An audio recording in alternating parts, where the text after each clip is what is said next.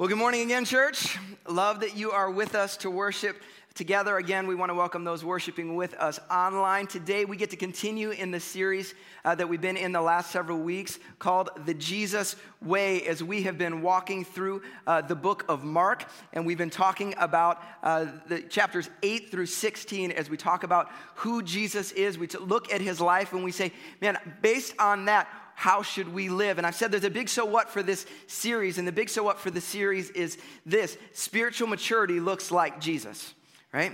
Spiritual maturity looks like Jesus. Why do I keep saying this? Because our tendency is to look at everybody else, to, to compare ourselves with everyone else and say, well, I'm doing okay compared to those people. But our model and the person we're supposed to get our eyes on is Christ to say, what did he do? How did he live? How did he speak? What did he think like? That's how we should live. And there's one thing that Jesus did that every one of us is called to, and that Jesus was water baptized.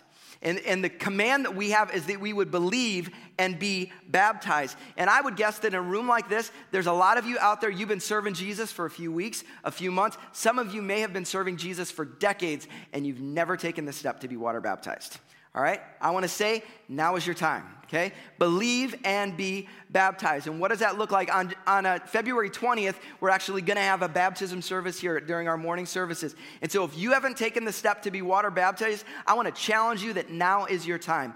In order to do that, you've got to join us next Sunday for our water baptism class happening at 9:30. It's happening over in the youth lounge. You can get registered for that. If you forget to get registered, just show up at 9:30 next week and walk in the class.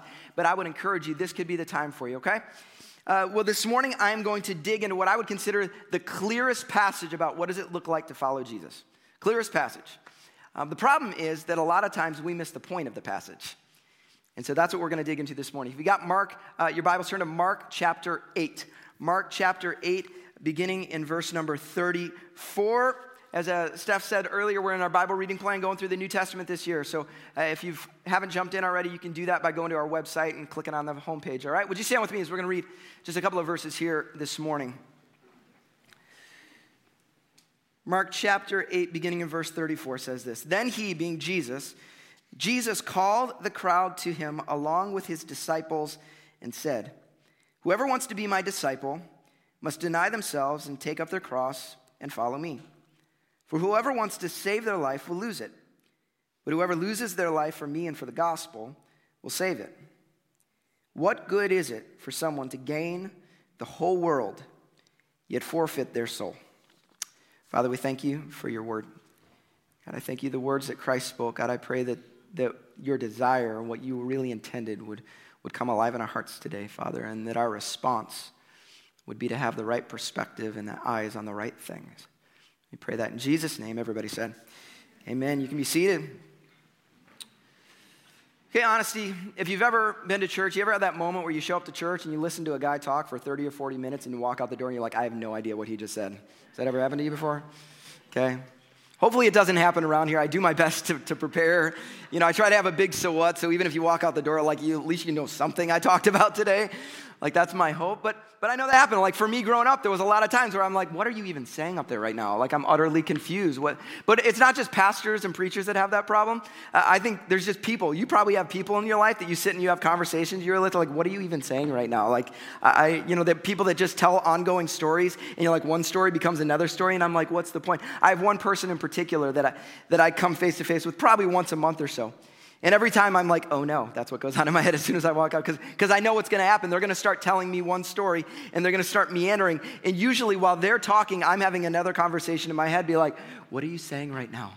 Like, I'm totally confused. Are you gonna land the plane? Is this thing gonna be over with? Because I might be here for 45 minutes. I don't know. And at the end of it, neither of us are gonna know what you just talked about.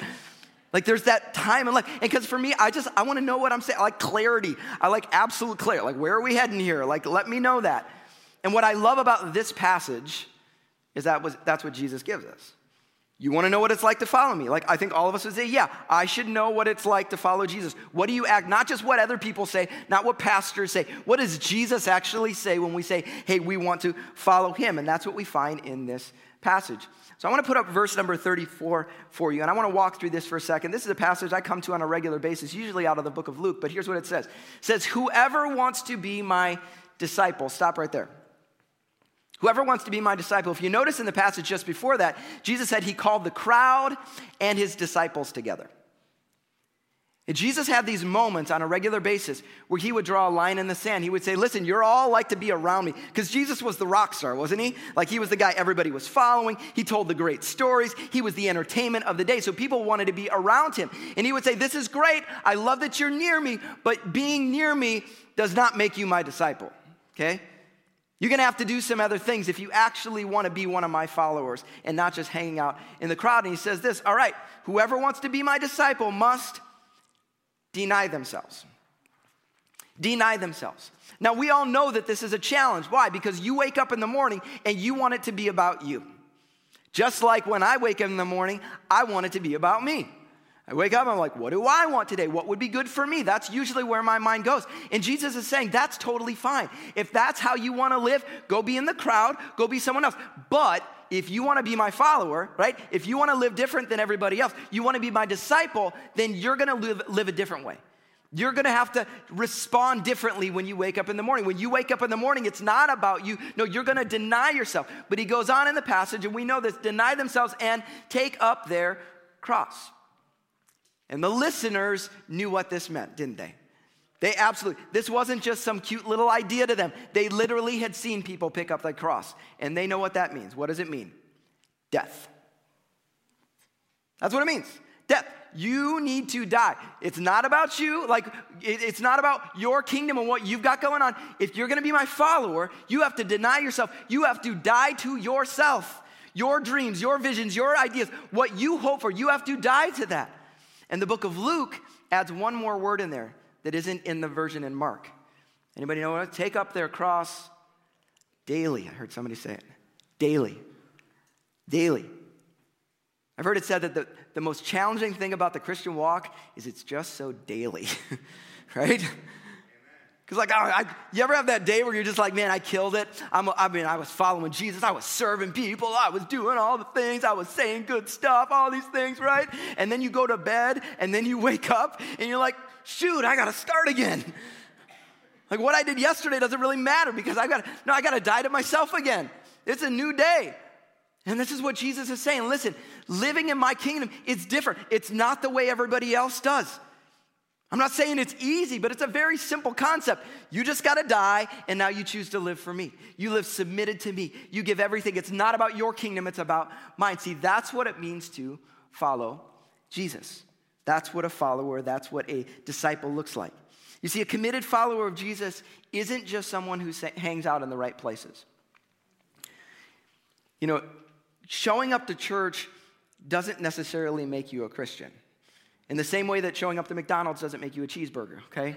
Like just being in proximity, being in proximity to something does not actually translate. That's why Jesus said, listen, crowd, they were all near him. But he's saying, listen, proximity to me does not in and of itself make you a follower of mine. No, a true follower of Jesus is one who understands the way of the cross. And this is the title of my message here this morning The Way of the Cross. Doesn't that sound sweet, right? Oh, that's quaint. That's nice. The Way of the Cross. Oh, you know, it sounds like a book title, right? Well, let's read The Way of the Cross, everyone. You know, turn in your books to The Way of the Cross.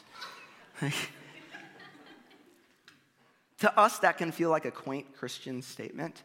To the people who heard it, it was disgusting. Because remember, cross meant death, but more than death, it meant like morbidity. It was something grotesque. It was repulsive. It was something you ran away from. It was, it was embarrassment. It was at its deepest sense, it was horrid, right? They saw that and they would run from it. Like you were despised and gross. No one wanted to be around you. There was be something that, that you would want to avoid. It was something that they would want to avoid. And this explains the awkward moment that takes place just before this passage. Okay? I want to get into the, the context, what Jesus was saying and what he was wrestling with his disciples before he came to them and he shared this teaching. Uh, any of you have a friend in your life who opens their mouth before thinking?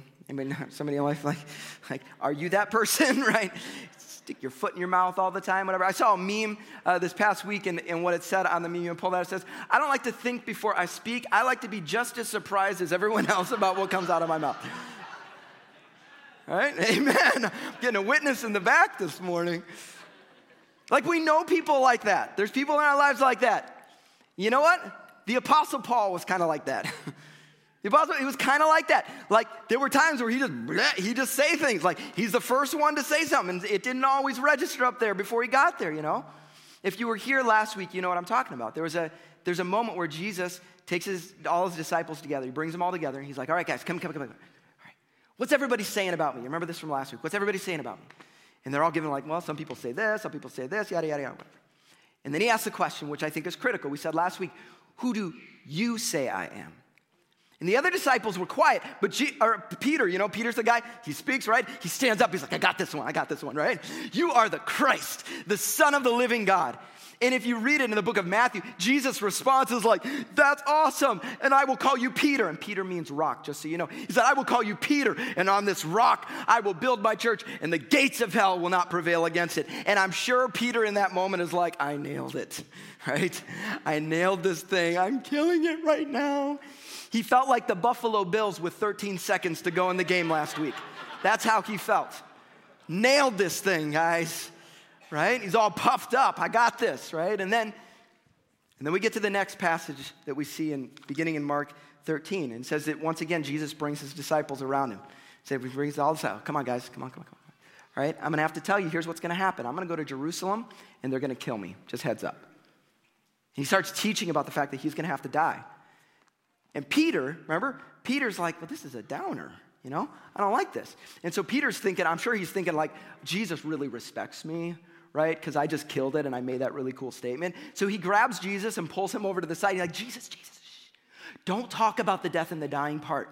Like, that's a downer. Nobody likes to hear about that right? And I'm sure he's feeling good, like, I'm doing Jesus a service here. I'm really helping him understand how he should live and do, fulfill his ministry here on earth. Right? He thinks he's doing this. And what does Jesus say to him? You can look at it if you got it.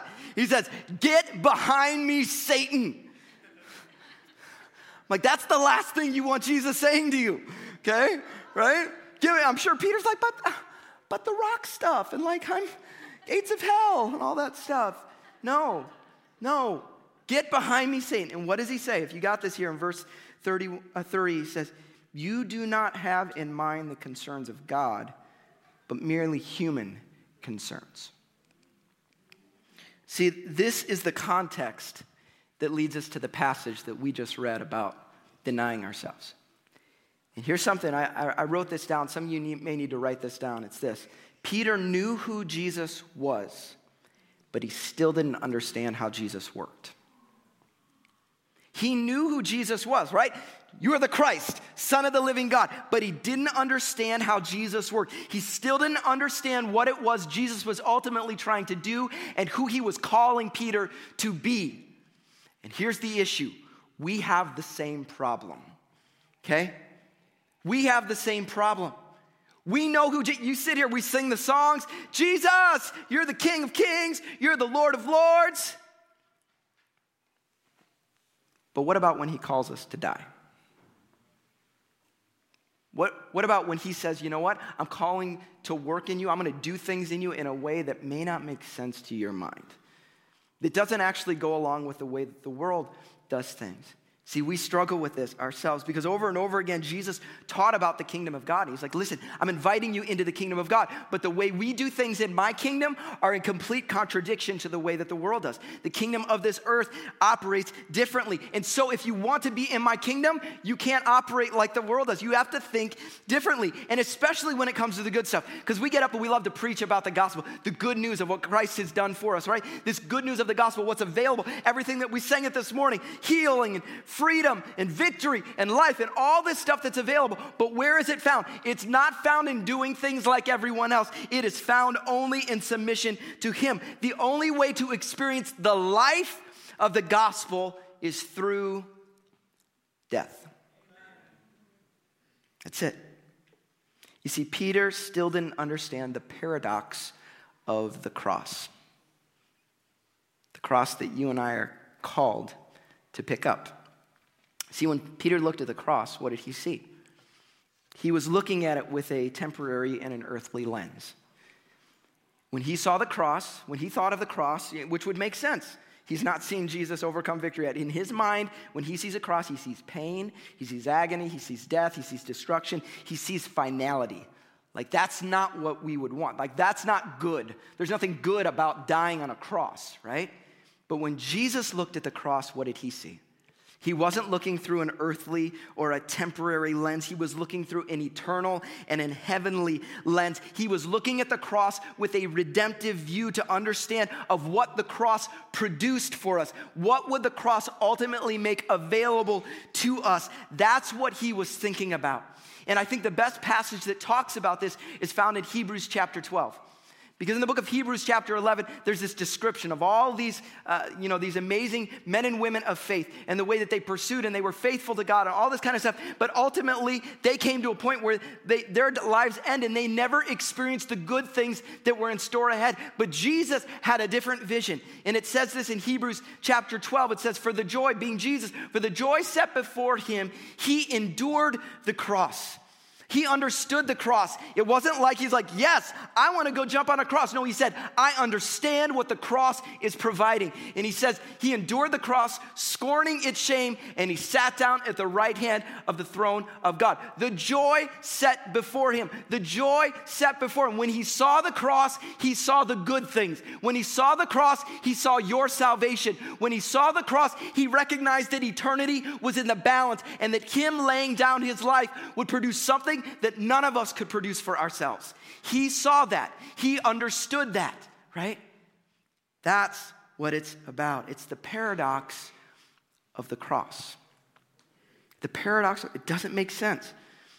And so I want to come back to the passage that we read, right? Now that we've got the context, we understand what Jesus is doing. What's the context here?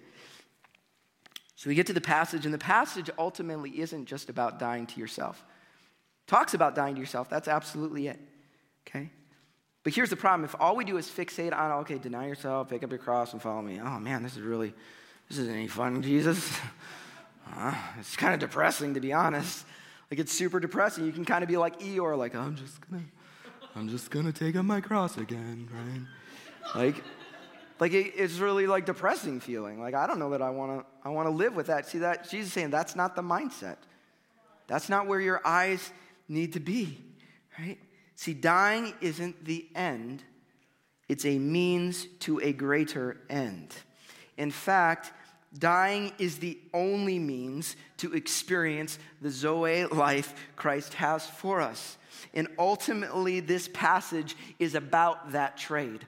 Ultimately, this passage is about a great exchange that is available for every single one of us, where we have the opportunity to take hold of something we could never take hold of for ourselves, but the means of receiving it is death. Look what it says in verse number 35. It says this For whoever wants to save their life will lose it. But whoever loses their life for me and for the gospel will save it. Um, you know, we live in a world that really is, is just concerned about safety, okay?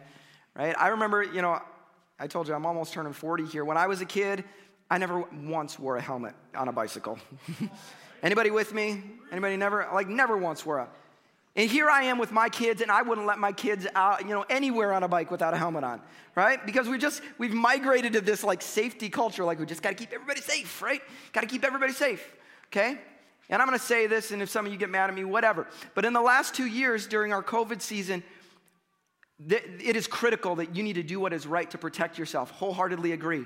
But my concern is that the mindset of our world has furthered this idea that the highest aspiration of life is safety. And I will just say this as a follower of Christ, if you want that to be, that's great. But as a follower of Christ, safety is not the pinnacle, it is submission to your king. That's the pinnacle. And why do I say that? Why do I say that? Because when Jesus was looking at a cross, obedience to the cross was not safe, okay? And if his greatest concern was protecting himself, then he was not going to fulfill what Christ had asked him. We have missionaries right now that we support on a monthly basis. Guess what? They are not safe. They are not in safe pl- they are in nations where their life is on the line on a daily basis because they've said, "You know what? My number one goal, oh, they're not going to do stupid things. They're going to protect themselves, but at the end of the day, safety is not the God. God is God, and I'm going to submit my life to him." And we have to just be careful. We have to be cautious. Do I protect yourself? Do what you need to do. But at the end of the day, what is your major goal? Is it safety or is it surrender to Christ? And I pray that we would be those who say, Christ, everything, everything I have. Even if you're calling me to be courageous and to step into something that maybe is outside of my comfort zone, may I be submitted to you, right? Okay? But see, this is what he's saying. He's like, You want to save your life? You want to save your life? You're going to lose it. You just will. But, but if you lose your life, if you give your life, if you lay your life down, that's when you save it. It's this crazy thought. It doesn't fully make sense to us. But he, what he's saying is listen, you're going to have to make a trade somewhere. Don't make the dumb trade, okay? Don't make the wrong one. And so then he finally gets to the, the end of this and he, he gets to a rhetorical question. And I think this is the core of what he's saying here in verse number 36 says, What good is it for someone to gain the whole world yet forfeit their soul? And I think the question is very obvious. what good is it? What's the point of doing that? See, the world says live now and worry about dying later. Jesus says die now and live for eternity. Right. See, there's, there's deals out there. Everybody's trying to get your soul. Right? They're trying to get your soul. You're saying, you know what? I'll trade my soul so I can just have some fun right now. And Jesus saying that is a bad deal. Right? So I want to get to the, the big so what. We always say so what, right? Because I don't want you to not know what I'm talking about today. Big so what today? Make the right deal. Make the right deal. How many of you ever seen the, the game show Let's Make a Deal? You ever seen the show Let's Make a Deal? All right. The show's been on forever. I remember when it was the old guy that was doing it. Now, now we got you know different people doing stuff. It's great. It's a great show. Okay, but you know what happens in the game? What happens? Inevitably, you know, you get something, right? You got something, uh, whatever it is. You want a toaster. That's awesome. You got a toaster, and he says, "All right, you want to keep the toaster, or you can have what's behind door number three." You know. And in the moment, you don't know what the right answer is because you're like, I don't know what's behind door. It could be a car or it could be something stupid, like, I don't know, do I make this deal? Is this the right decision? I'm not sure what the right call is here. And it might seem weird to talk about faith and eternity in, in terms of a deal, but this is exactly what Jesus says. He's like, I'm going to tell you what your options are. Except he doesn't hide it. There's no, you know, hiding behind door number three over here. He's saying, here's the options. These are the two deals you got. One deal says, do whatever you want to right now. It's fine. It's your choice, every bit you want to. You're just going to forfeit your soul. It's the reality. You see, when you, when you don't follow me, here's what's going to happen it's going to end in death and destruction for you. That's what's going to happen, right? In fact, scripture talks about this eternal separation. It talks about hell. It talks about, like, that's the result. That's where this thing ends. Like, that's the end game here. And he's saying, that's fine. You can make that deal if you want to. He's saying that's the wrong deal. The right deal is to say, listen, I'm going to die to myself now. I'm going to lay myself down now. Right? Oh, is it always easy? No. Is it always comfortable? No. Is it always the thing that you want to choose in the moment? No, it's not. Absolutely not. There's going to be times where you're going to wish that you didn't do this, okay? There's going to be times where you're like, oh, this is hard right now. I don't know if I want to follow you right now. You're going to have moments where you question it. Teenager, you're going to have those moments. And I don't know if I want to follow. You're going to have those moments. But know this if you make that you're to receive what you could never purchase for yourself. Like you're making an eternal decision here, right? That's the option. Both options are before you. What are you going to choose? And why am I sharing this today? Number one, this was the passage for today. But number two, there's some of you that walk in the door today. And I would bet there's some of you who are getting a little weary. You're tired. Why? Maybe things just aren't going well. I would bet there's some of you you, you're following Jesus, and you thought that when you started following Jesus, all the troubles would start going away. Like everything would just get easier. Right? I talk to people like that. Man, I just, man, I've been following Jesus for like six months. I thought things would get better. It's actually getting worse. I'm like, yeah. Because the deal isn't that you just get to follow Jesus and He makes everything go away. He's not your genie like that. We, we have to take the long game here, the lens to say, understand what does it mean? It means you're laying your life down right now, and sometimes that's frustrating. And, and I'm not trying to be cold and harsh to you in any way whatsoever, but I'm here to encourage you.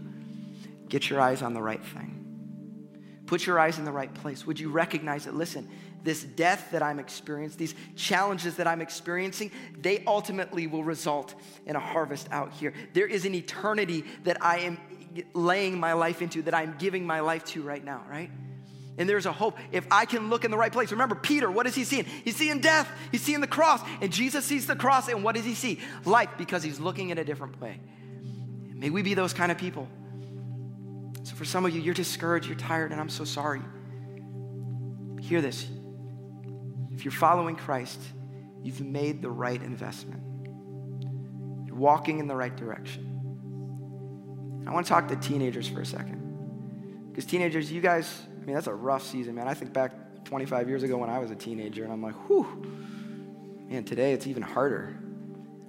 And I would say this some of you are you're trying to follow Jesus. Like you're saying, I, Jesus, I want to serve you. I want to live for you. I know it. And you're trying to stand. But my guess is there's times where you're just like, is this worth it? Like, is this worth it? I mean, uh, Jesus, I'm trying to be faithful to you, and I'm, I'm losing out. Like, I'm missing out. Like, my reputation is not that good because people are like looking down. I, I don't get to go to certain things because I'm trying to love Jesus. I'm trying, and I'm like, I probably shouldn't go to that party. I shouldn't go to that thing. And you're feeling like, am I making the right deal? Listen, you are making the right deal. It may not feel like it in the moment. You may feel overwhelmed and tired and burnt out, but you need to understand you are not thinking about temporary and earthly. You are thinking eternal and heavenly. And every time you say no to the world and you say yes to Christ, you are making the right decision, okay?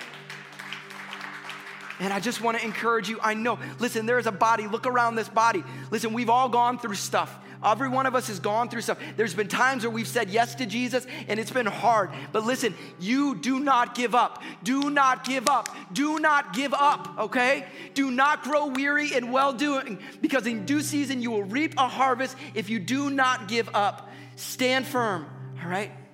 You're making the right investments, okay? There's a passage I want to end with here this morning. It's found in John chapter 12.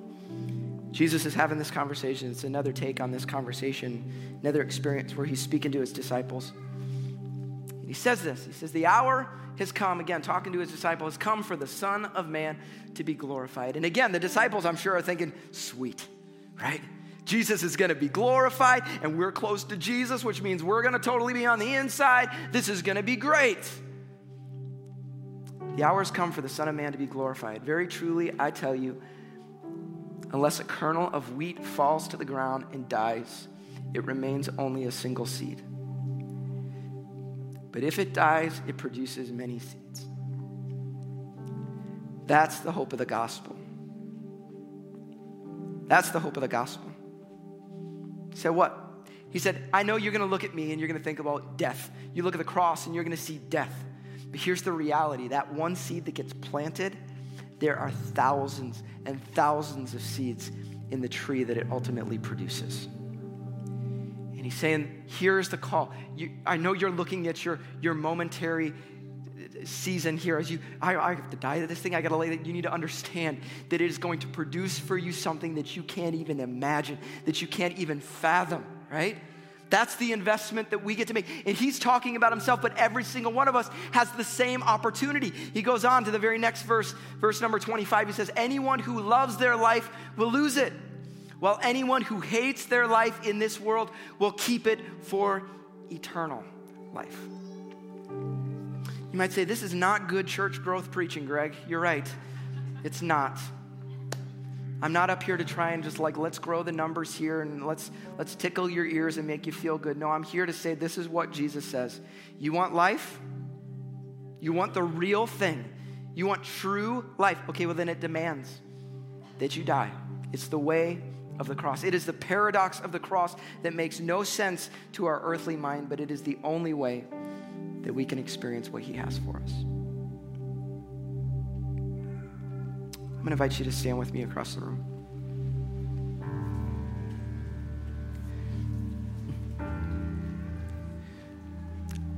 I say this around here a lot of times because there's, um, I'm not interested in, uh, some churches just want to count hands. Um, that's great. Sometimes I do that. I'd rather have a conversation with somebody and, and begin something real. So when this service is over with, if you want to surrender your life to Christ and begin a journey of faith, right? If that's what you want, I'm going to stand right here. And I will stand here until I have a chance to talk to every person that wants to respond to Christ. Okay? You may be here and you say, you know what, I've, I've just been doing the church thing. I've been in the crowd. Say, no, let's draw a line in the sand today. Today's the day I have decided to follow Jesus. I'm going to give my life to him completely. Would that, this be that day for you? I'm going to give you, it's the greatest decision you will ever make this side of eternity to submit your life to him. My prayer is that you would receive it walk into the eternal life that He has for you. Okay?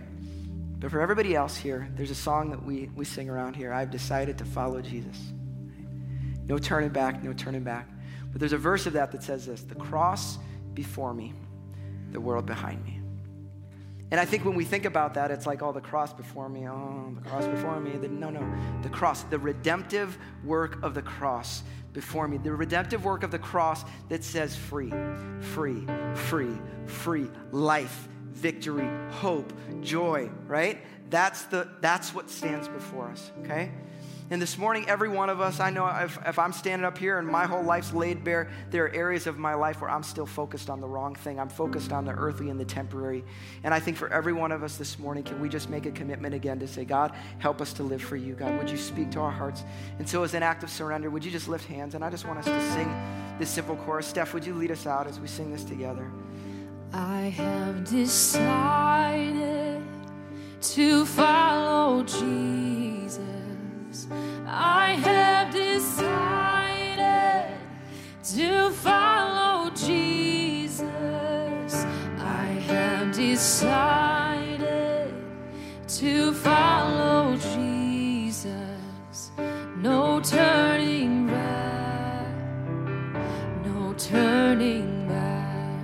Cross, the cross before me, the the cross before me, the world behind me, the cross before me, the world behind me, no turning back, no turning back. Sing it one more time the cross. The cross before me, the world behind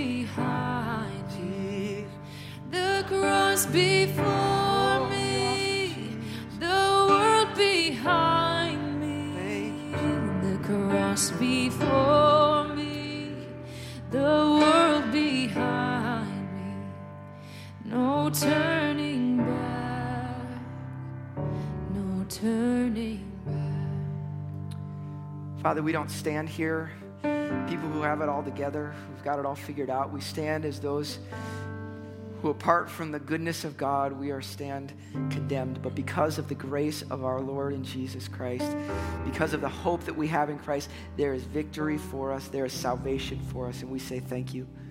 God, I pray that you would help us not to operate as the world does. God, if we are going to call ourselves disciples, then may we actually live as disciples. Lord, not looking to this world to try and dominate as this world does, not looking to this world trying to take control and take ownership and, man, make our way, but instead may we have those postures of submission to you, saying, This is not about me. It's not about my name, it's about the name of Jesus Christ. God, may everything I have, every word I speak, every thought I have, everything at my disposal, every talent I have, the time that I have, the treasure you've put in my hand, God, may I use it all for your kingdom to honor and worship you in submission to you, God. God, may I die to myself to receive eternal life that only comes through Christ. Help us this week, Lord, I pray. Help us to live this thing out. God, to not just be hearers of your word, but to do something with it differently. So, God, may we live differently, we pray in Jesus' name. Everybody said, Amen. Amen. I'm going to invite our prayer team forward at this time. I want to, as you walk out the door, I'm to, I want to give you a challenge here, real quick. And this is just a very simple challenge. Take, take up your cross today. Take up your cross today. I don't know what it is in your life, but there is an area of your life possibly where you have still been trying to, to kind of have one foot in the faithfulness to God and one foot in the world. And you may need to surrender something. You may need to have your own altar moment today. I would encourage you to do that with Jesus, all right? Otherwise, if you have a prayer need, our prayer team is going to be up here. They would love to pray with you. As I mentioned earlier, if you've got these kingdom builders and you, you haven't already made a faith commitment, I would encourage you and challenge you to do that. Talk to your spouse, pray about it, and you can drop these in the buckets on the way out the door. Otherwise, have a great week. We'll hopefully see you Wednesday night for a worship night. Love you guys.